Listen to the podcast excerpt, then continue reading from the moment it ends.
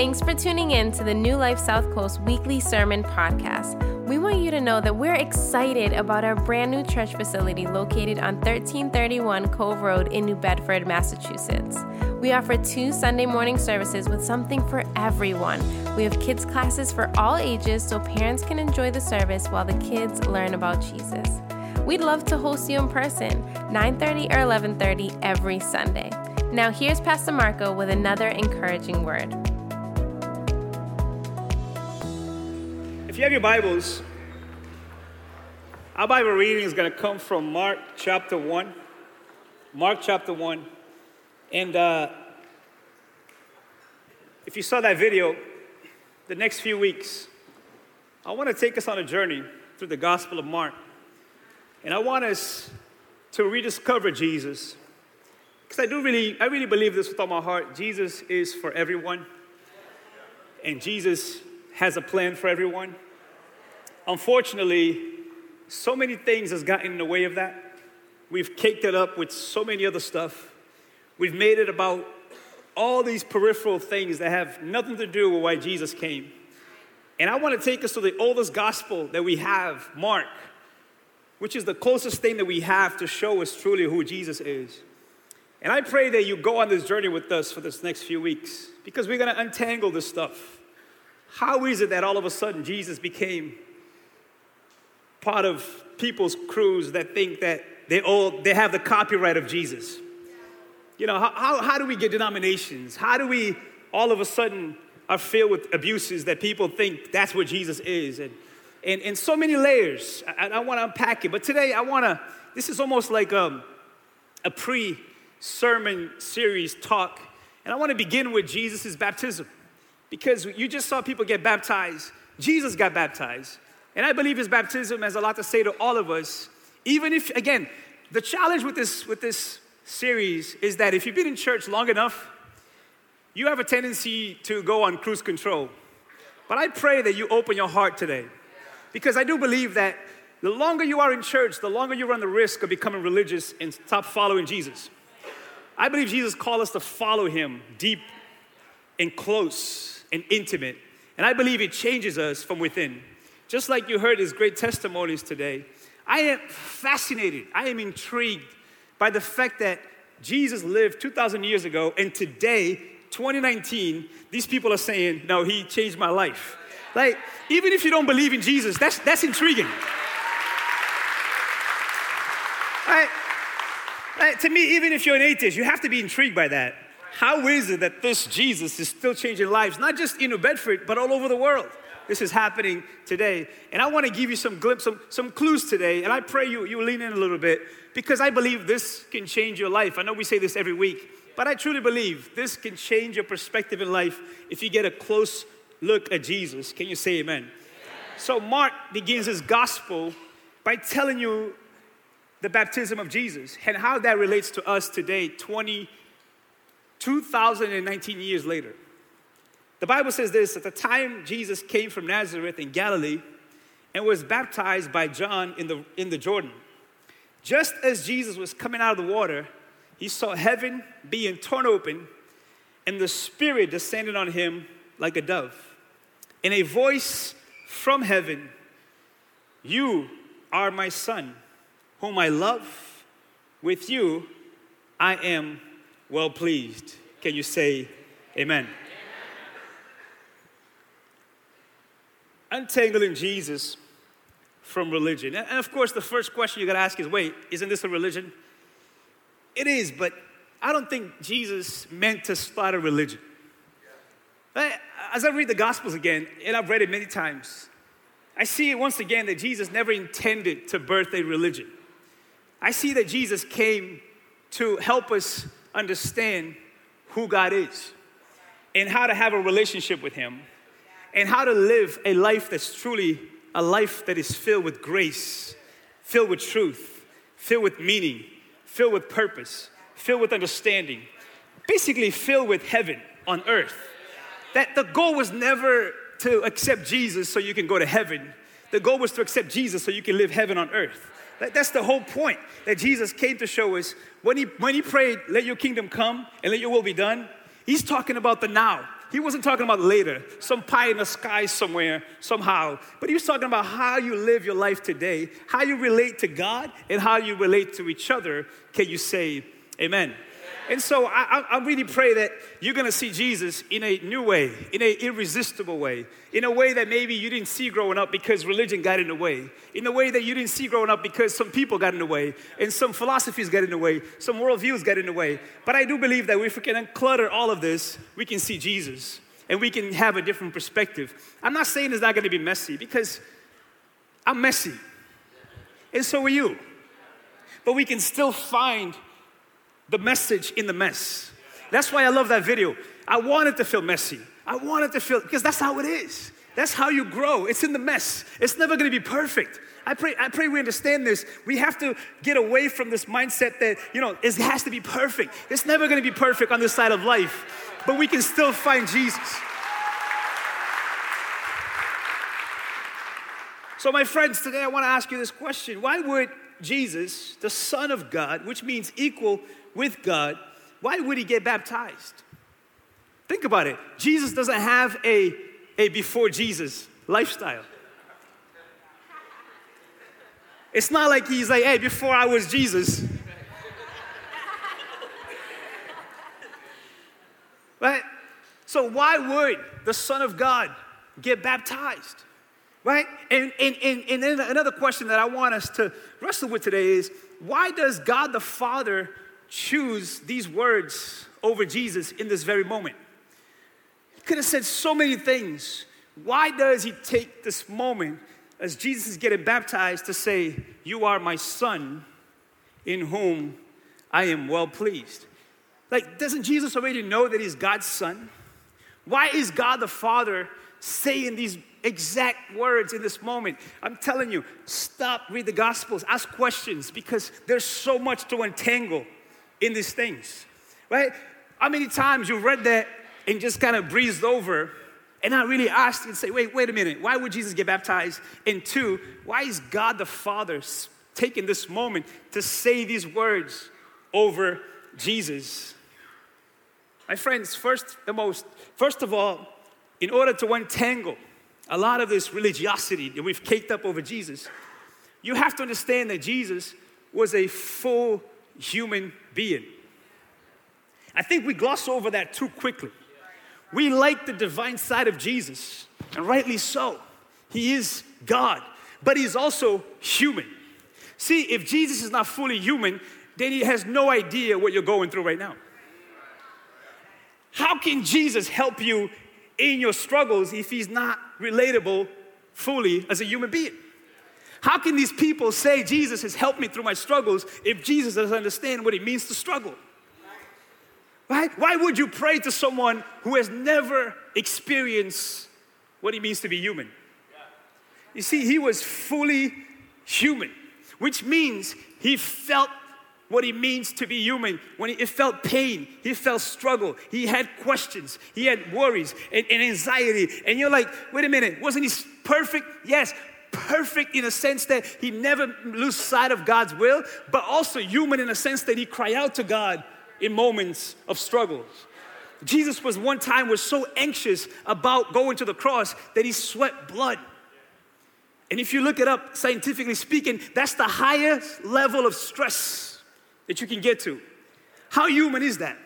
That the Son of God is so stressed that he's sweating blood. Jesus cried Jesus wept over Jerusalem. He said, Man, I've been trying for so long to bring you to the will of the Father. Jesus cried when his friend Lazarus died. Even knowing that he was going to raise him from the dead, he felt what it means to lose a loved one.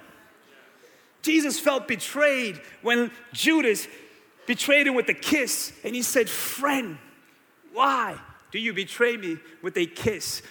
My friends, he was fully human. Whatever you're going through, whatever you're struggling with, Jesus says, I can, I know how that feels like.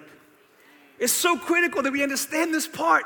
Because if we gloss over this, then when you're going through stuff, you think he doesn't care, he has abandoned me, he has left me. No, Jesus came to embody what it means to be human. So you know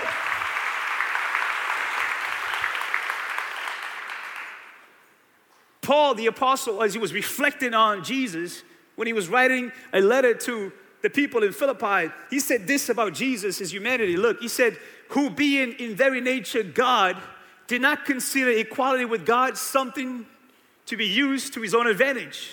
Rather, he made himself nothing by taking the very nature of a servant, being made in human likeness, fully human.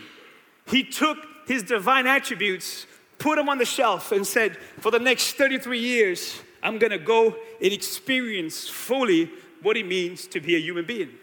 My friends, to me, this is the ultimate episode of The Undercover Boss.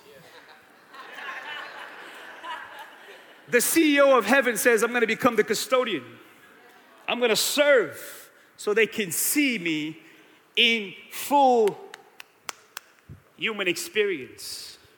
You hurt because you're human, so did Jesus. You have questions, you have worries, you have frustrations, you have dreams and hopes and aspirations. Jesus can relate to what it means to be human.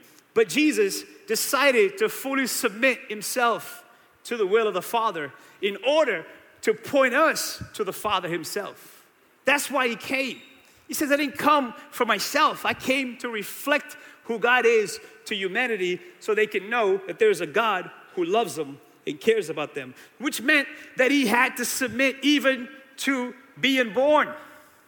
Like today, we dedicated babies. These babies already have an identity, they already have a purpose. They're just gonna grow into that. Think about it. Here's God becoming a baby. That should blow your mind. The God of the universe says, I'm gonna submit myself into what it means to be a baby in a human body a virgin birth takes place. Now, think about this from a natural standpoint, my friends. Do you think if you lived in Jesus' day, would you truly believe that Mary was pregnant by the Holy Spirit? You see how we quickly gloss over these things? Like, if you lived in a neighborhood, by the way, he lived in a small village which everybody knew everybody. And Homegirl tells you, I'm pregnant by God. exactly. Would you believe her? Of course you wouldn't. We have the hindsight of looking at the story now, 2,000 years removed. Now, put yourself in that place where this little girl, this teenager says, I'm pregnant, but it's not your usual pregnancy. And you're like, that's what's wrong with your church people. Y'all be hearing God and all this stuff. Y'all making up all this craziness, right? So now, now, now, listen to me. Imagine being this kid growing up in a village where people don't believe that you were conceived by the Holy Spirit. Now, be human for a second.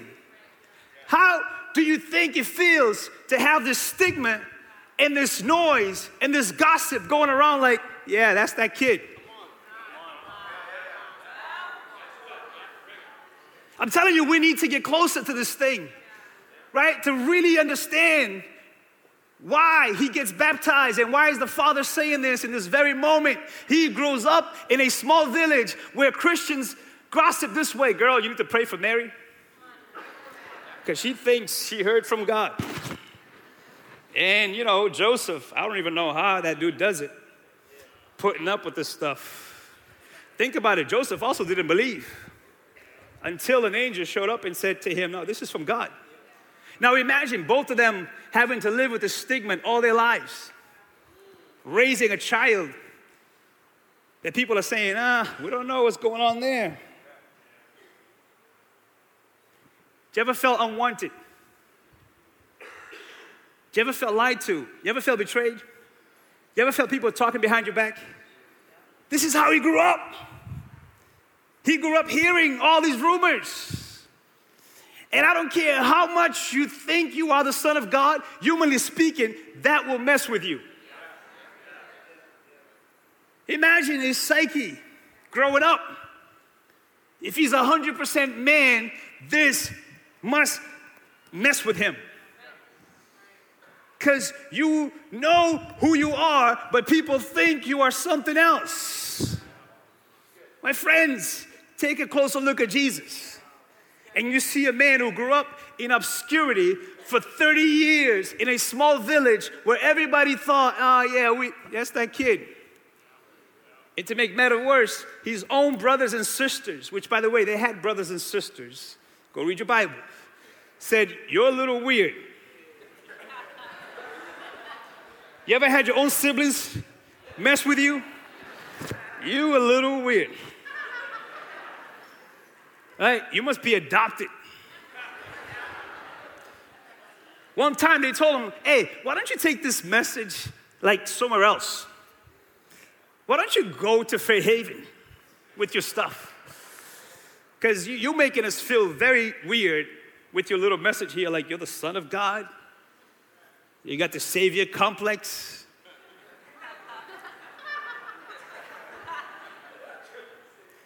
Imagine growing up with all this, but still be willing to say, No, there's a plan, and I'm gonna submit to it.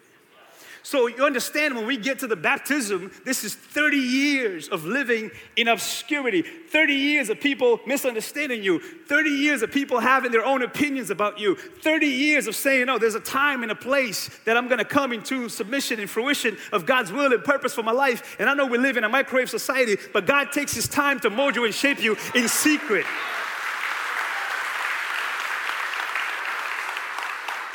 Thirty years, we can't wait for the microwave. Sometimes the microwave is going at 10 seconds, you get impatient, you stop it. You ever stop the microwave at five seconds like it's too long? 30 years, my friends, I'm 41. 30 years. The Son of God submits to God's plan and timing in the middle of noise from the outside world, trying to define him, trying to mold him and shape him, trying to discourage him, trying to deviate him. So, does Jesus know what it feels to be human? I, I think he does. So, Jesus is not getting baptized because he has a sinful past. My friends, this is where we get baptism wrong. He's not getting baptized because he has a sinful past. He's getting baptized because he's submitting to the will of God and he's saying, listen, there comes a place and a time where God now becomes the main voice that validates your life and nobody else around you. Understand this, how powerful this moment is. Son of God, being baptized. And the first time we see the mystery of the Trinity, the Father speaks, the Holy Spirit comes, and here's the Son in the middle of it. And the voice says, You are my Son. In you, I am well pleased. Do you know what the Father's doing? He's validated His Son, just like all of us want to be validated in life. All of us want to hear someone says, "I love you. I'm for you. I, I don't care what other people say."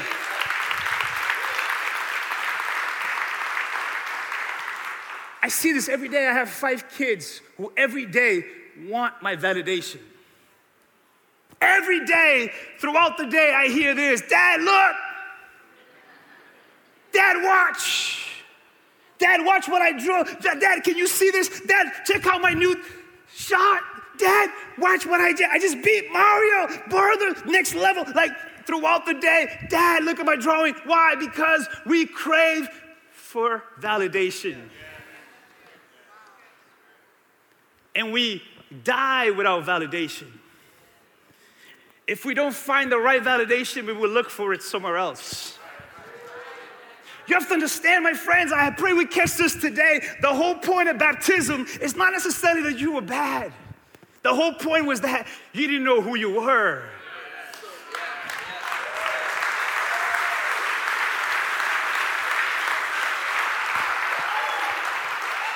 I wish we understood this. Because that will change the way we talk to people about Jesus. It's not about who's bad or good, it's who is really becoming who they're supposed to be, who's being validated, who is being encouraged, who is being spoken over so they can come into being and become who they were called to be. My kids are not bad, they just want validation. You're not bad. You just didn't know who you were. The whole purpose of God in this moment is to say, No, I know what they've said about you, but I know who you are. You are my son, and I love you, and I am well pleased with you. Now, get this this is where he gets good. The fact is, Jesus said, I came to show you the Father. And the Father says, Whatever the Son does, I glorify myself through him. So, in this moment, it's not just about Jesus, it's about you and I. And God is saying, Oh, I know I created you to be. I love you, and I'm for you, and I am pleased with you. Because the truth is, all of us, majority of us, let me say majority of us, grew up with father wounds. Some of us never heard our dad says, I'm proud of you. And we don't say directly that we don't feel it, but the way we act says, I'm trying to prove myself. I'm trying to be somebody in the world. I'm trying to show you I'm worth it. This is our fight. It's our battle. Everything that we're doing, some of us are killing ourselves in school so we can say, Look at me. Look at my certificates. Look at my degrees. Look at my bank account. Look at my car. Look at my house. Validate me. Look at me. It's our fight. It's for validation. It's for purpose. It's for meaning. Look at how well I preach. Look at how well I worship. Look at how well I do what I do. Look at me. Tell me that I'm worth it. And the problem is because we don't have it, we don't validate each other. We barely like ourselves. My friends, I know the cliche is God loves you, but that to me is too cliche. That's not what I'm looking for. I'm looking for the fact that God actually likes you. Because we say as Christians, we're supposed to love everybody, but the truth is, we don't like everybody.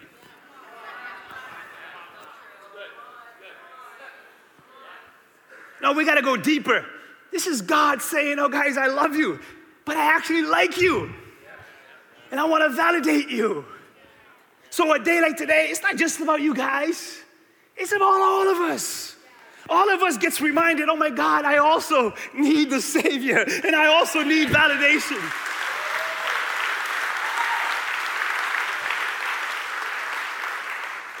Some, some days, if we're gonna be honest with ourselves, with all our degrees, with all our bank account, we just want someone to say, Man, I like you.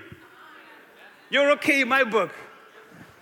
Come on, let's be honest. If we strip away all the stuff, why, why do we go crazy over one Instagram post? We take 30 minutes to post one picture from the right angle and with the right caption. Why? So you can say, I like that. I like that. I like you.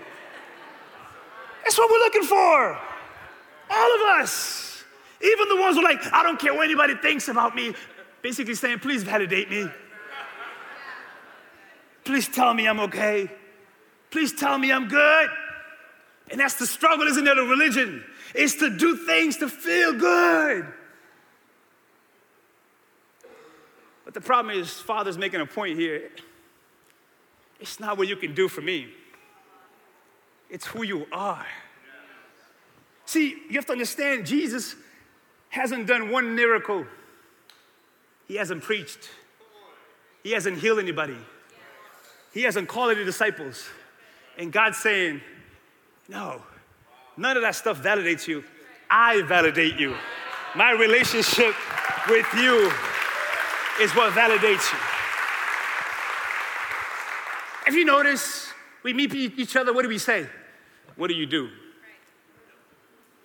As if that's what defines us. We never ask, Who are you? Think about it. You could do a lot of things, but who are you?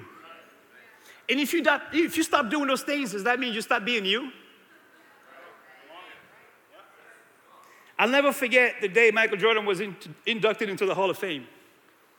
We're excited. This is, this is Mike, the GOAT. And it revealed so much about Mike that day. It was hard, it was sad. Was watching it with my wife, and we were sad because you can see, oh, Mike, your validation came from basketball.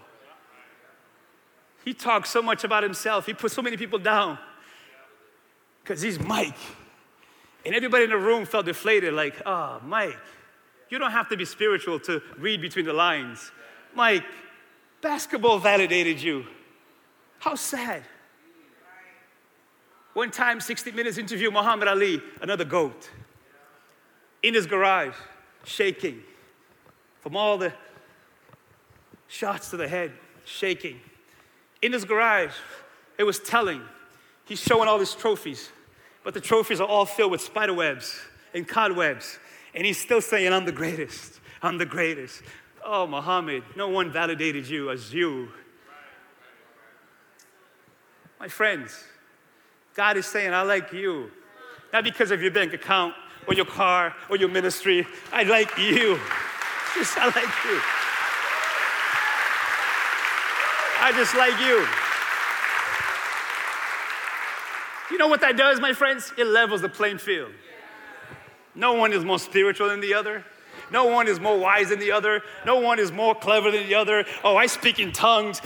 Yeah, but God likes you, not because you speak in tongues. Just likes you. Takes the pressure off.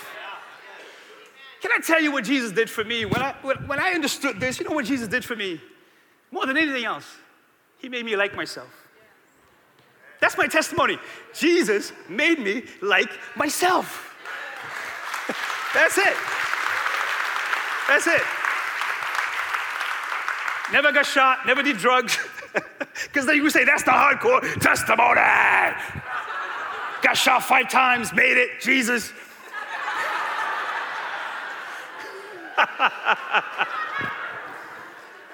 I want to I want to set us free today. Your testimony is God likes you, and he, is for you, and He speaks over you.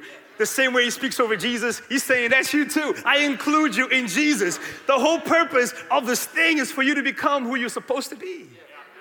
And some of us wake up to this reality at whatever age you are. It's not about age.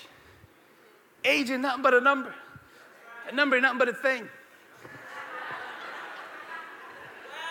Old, old school. Okay. I'm not going to say her name because there's some weird things going on around that situation. But God likes them too. That's the thing. That's the thing. We think God likes us because fill in the blanks. The moment you start putting parameters to whom God likes, you already missed the point. You already missed it. Because he says, No, I came to level the playing field. I was talking to Misael this week, and he, he said he went to a conference and he heard this statement, and I said, Man, that's it. That's what I'm trying to say. Can I show you what I'm trying to say? It's all I'm trying to say. It's this quote from Christine Caine. Look, your life is just a process of learning who you truly are. This is what I'm trying to say. This is it. This is it.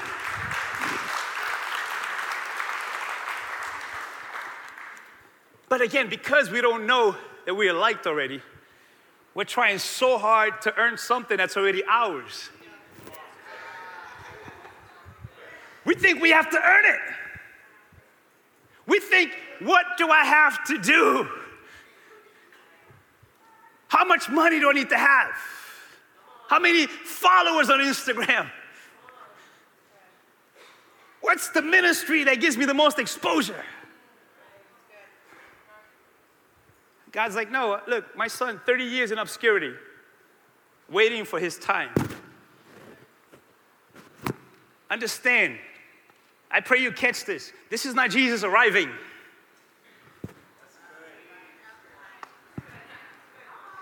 Because we, we've bought into this idea that one day I will arrive. This is not Jesus arriving. This is Jesus just coming into the fullness what he already knew he was. And God saying, I knew that all along.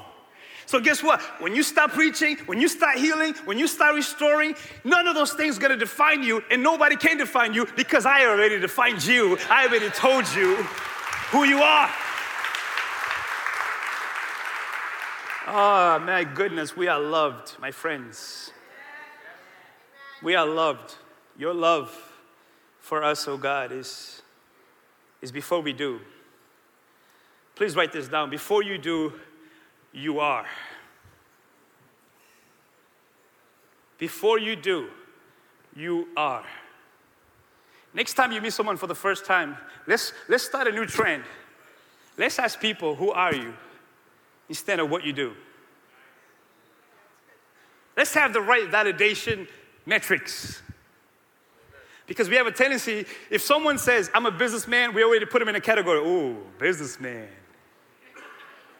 I'm homeless. Ooh, homeless.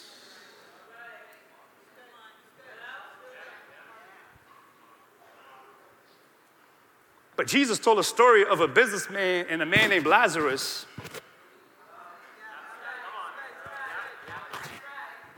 And he flipped it.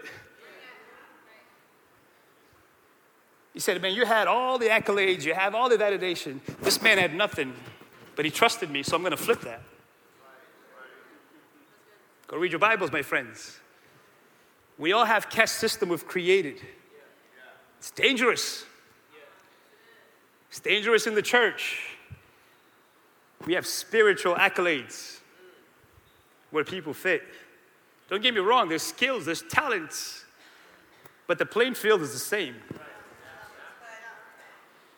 When you hear someone says, at least I'm not like, they already lost. You ever heard people say, that person really needs Jesus, and you're like, you have no idea how much you need Jesus? Y'all ain't gonna talk to me today. I pray we understand. Who you are determines what you do. It's not what you do that determines who you are. That's God's economy. I know the world's economy is show me your resume. God says, I just like you. And I know that's crazy because we live in the world with worldly metrics, but he says, yeah, but don't be of it. You don't have to act like it. You can actually help redefine it. You can actually help reshape it by how you live and how you treat others. Can you say amen? amen? My friends, today I pray we catch this. We are human beings not human doings. Why do you think he made it a commandment for us to rest at least once a week? He's trying to make a point. He says, My point is rest so you know where your blessings come from, so you don't think you're the one that's making all this stuff happen.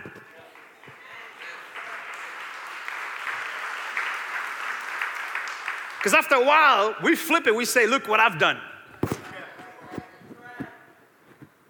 There was a guy, another guy in the Bible who said, Look, I've accrued everything I can. Now I'm going to rest. He said, You're a dummy. Not my words.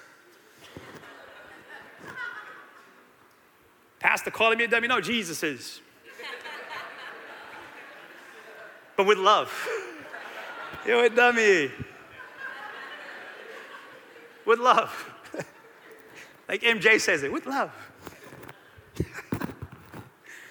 I pray we understand this. Here's what Jesus does for all of us if you accept it, because you have to accept it. It's just basically this look, in Jesus, we are forgiven, we are justified, and we are accepted. Leave that up there for a little bit. I want that to get into our system a little bit. You don't earn any of this stuff, it's a gift. It's a gift of Him submitting Himself to that water into the will of the Father to say, listen, whatever is happening in me is going to happen in you. It's an exchange. Hey, I'll take your sinful nature, I'll give you my divine nature. I'll take all your sins, I'll give you my forgiveness. Hey, stop trying to justify yourself like the dog ate your homework. Stop. Stop, because I am the one that justifies you. And, and, and, stop trying to get accepted with your followers or with your ministry or with your bank account. Stop. You are already accepted. That's freedom, my friends. Because no matter what you do in life, some people just won't like you. They, they just won't. Like, I feel pretty good about myself. And I'm like, man, you don't like this?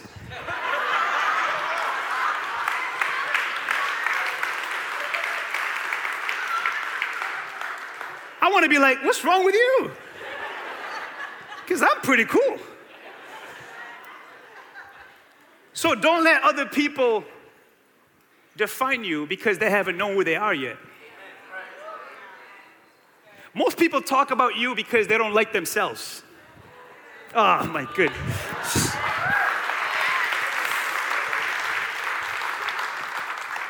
Because here's how I feel you're too boring for me to be talking about you.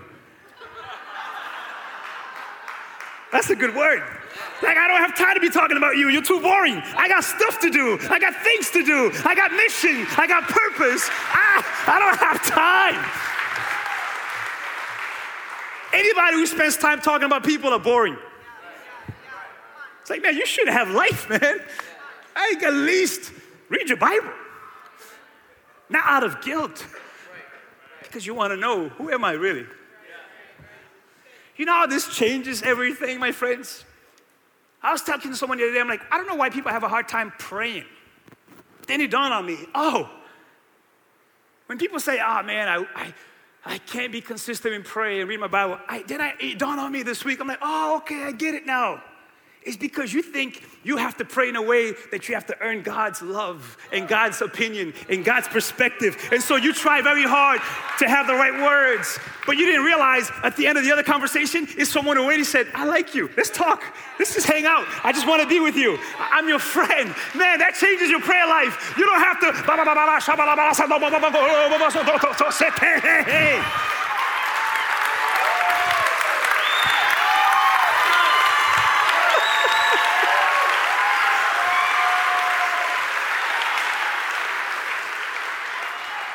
The other guy, God already said, bro, let's just chill. I wish I could just meet people and they stop looking at me like, pastor means like I'm like here and you're here. Like sometimes I just want to hang out with people. I just want to go and get some wings. and when I say bless the food, I don't mean bless Africa and Iraq and Iran and try to impress me with your prayer life. Just say, God, thank you for these wings. Amen.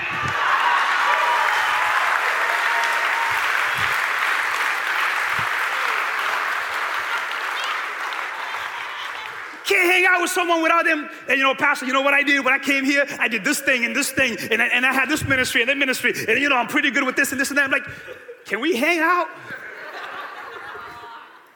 I'm trying to get to know you, not a version of you you want me to know.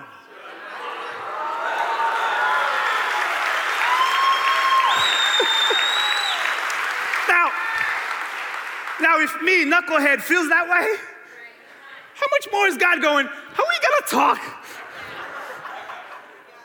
Are we just gonna talk or you gonna keep pretending?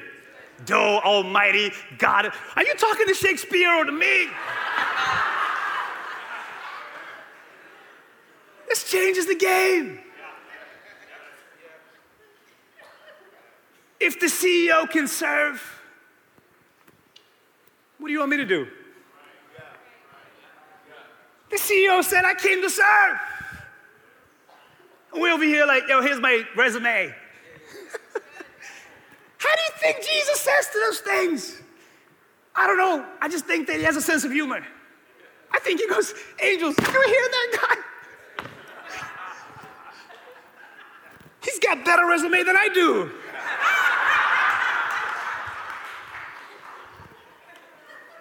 My friends, I pray we tra- understand this. You never graduate from God's grace. You don't. Here's what happens if you graduate from God's grace. Two things will happen when you graduate from God's grace. You either become a legalistic person who thinks I need all these rules and regulations to please God, or you become an emotionalist where God is your feelings.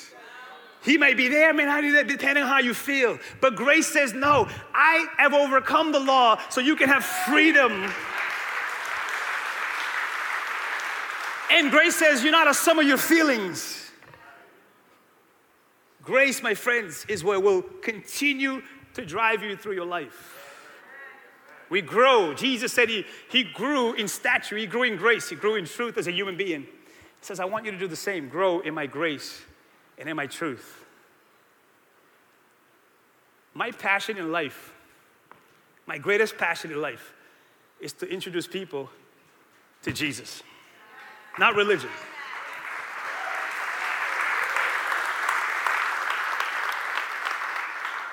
So I do my best to simplify this thing because I want to level the playing field. And I know some people struggle with that because they want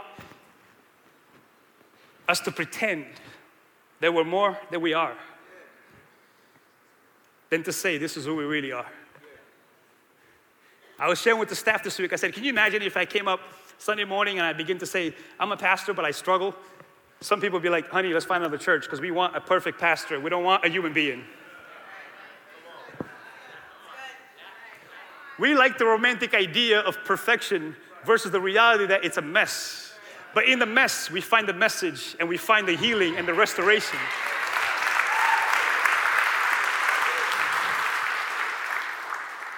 And I, I need you to get this true fulfillment will only come from knowing who we are in Him. Not in our spouses, not in our children. It's amazing. God gives us spouses and children, we turn them into idols. Not in homes. You prayed for the home. Now the home became an idol. Not for the ministry. We prayed for the ministry and the ministry became the focus. No, in Him. Bible says in Him we live, move, and have our being. In Him.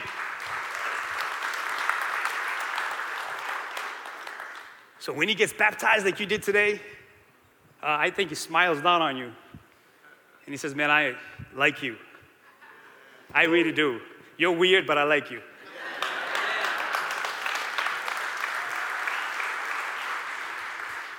I always tell the girls this as a youth pastor, once a youth pastor, always a youth pastor.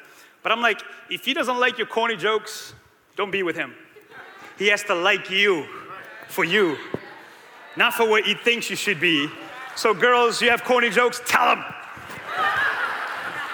And if he doesn't like it, move on because Jesus got someone who likes your corny jokes because he created you to say corny jokes.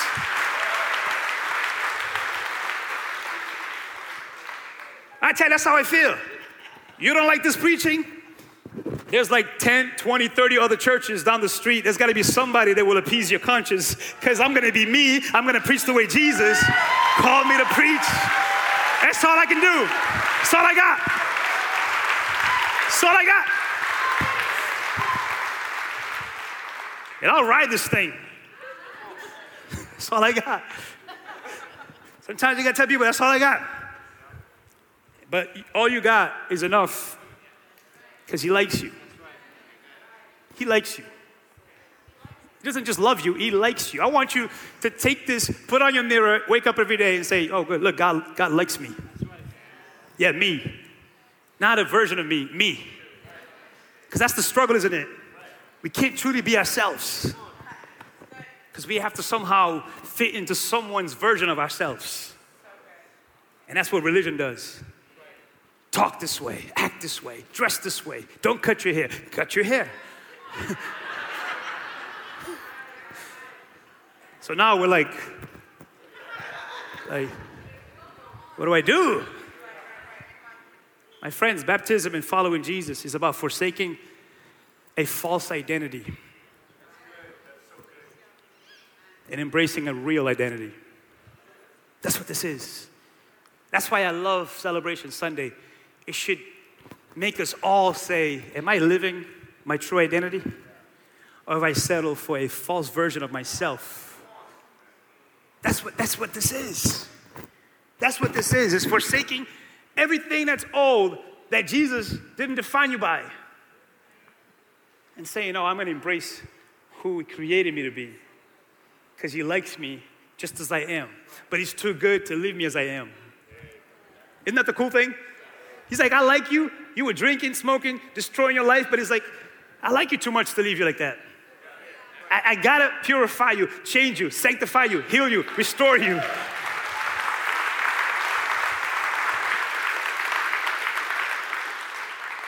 So here is my last point today. 2 Corinthians 5:17 says, Therefore, if anyone is in Christ, the new creation has come. The old is gone, the new is here. The new is here. What is the new? It's the new normal. My brother said, I do business different now. Why? Jesus is in the midst. Jesus went to a man named Zacchaeus' house who used to rip people off and had dinner with him. And people outside were like, How can he have dinner with that guy? Religion says who you can't have dinner with. Jesus says, No, I'll have dinner with him. What's fascinating to me about that story, they sit down, and have dinner. The Bible doesn't say what they talked about fully because, you know, we can't have all the details, but literally says he got up from the dinner and Jesus, everybody that I ripped off, I'm gonna, I'm gonna pay back right now. The presence of Jesus brings the conviction to change. You don't have to tell someone you need to change. Here's what's funny to me. what's funny to me is we think that's revelation for some people. Tell them to change. They already know. That's why, like, people want me to preach somewhere, and like, you want me to preach about things that people already know? One time, someone said, Pastor, how come you don't talk more about hell? Because I'm like, people are already living in hell. They need heaven. They need perspective. They need wisdom.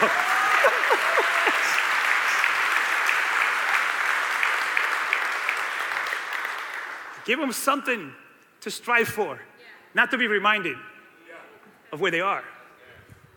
That's the gospel. You think God sees you as broken and hurting? No, God sees you whole, complete, blessed. And He says, now let's push towards that. That's my plan for you. That's my plan for all of you. That's the gospel, my friends. Anything less than that, it's just religion. Yeah, Pastor, you didn't talk about behavior. Yeah, you know what? You could behave a certain way, but if you don't believe who you really are, sooner or later that behavior is going to give you away. That's why we get surprised when people who were supposed to be prominent in society do something crazy behind closed doors. We're like, can you believe it? That's the problem. We put the horse, we put the cart before the horse. We say, no, that's who they are. No, you got to know who you are first before you can behave a certain way because who you are determines how you behave.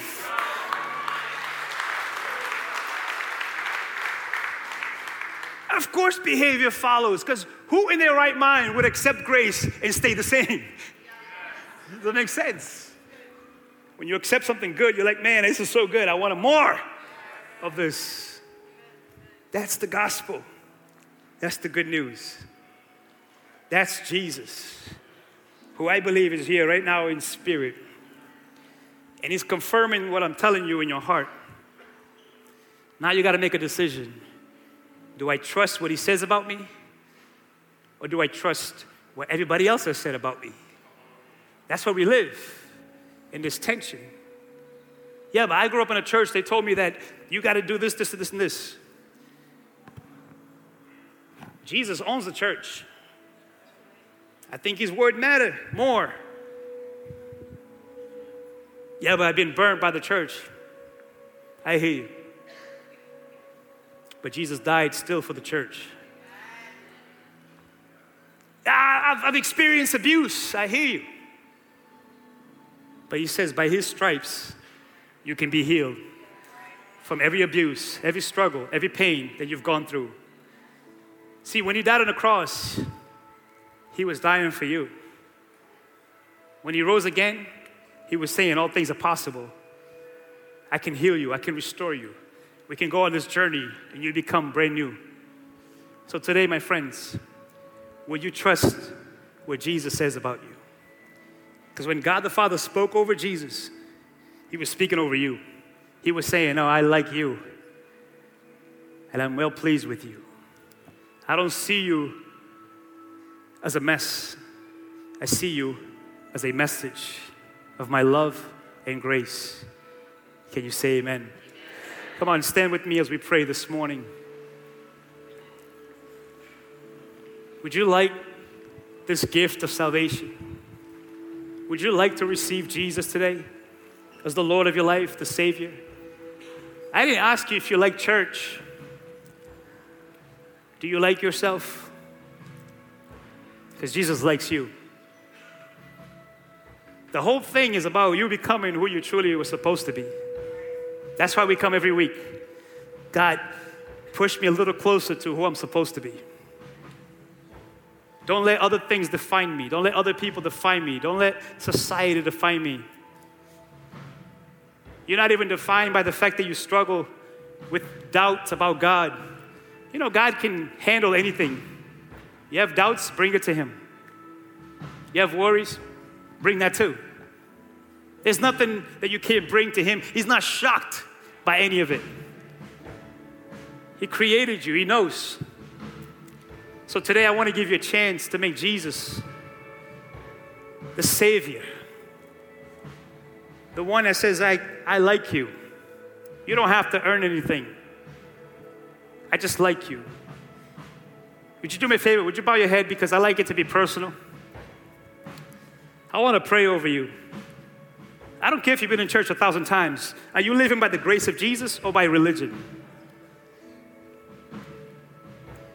And if anything I said today resonated with you, and you're like, man, you're talking to me. I need this Jesus. I want forgiveness. I want healing. I want restoration. I want to live from a place of acceptance. I'm not trying to earn my approval.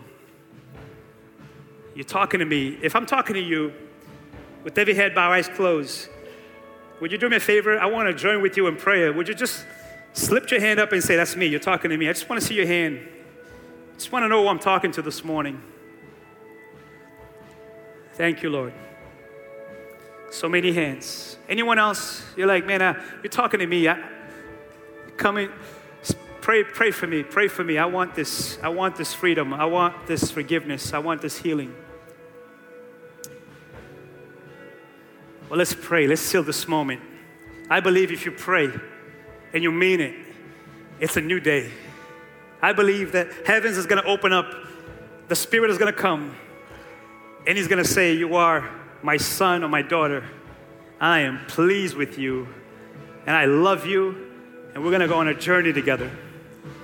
So pray this prayer with me. We're all going to pray, but especially you who just making this decision today. You say, Father, Today, I heard you, and I'm responding to your love and to your grace. Just like Jesus, I want to hear you say, I love you, I'm pleased with you. So come into my life, forgive me my sins, be the one to justify me. I believe that I'm accepted by your grace. So I pray in Jesus' name. Amen. Amen. Amen. We hope this talk has encouraged and challenged you. If it was helpful, please share it with another person. And for more information, visit our website, newlifesouthcoast.com. Until next time, have a blessed week.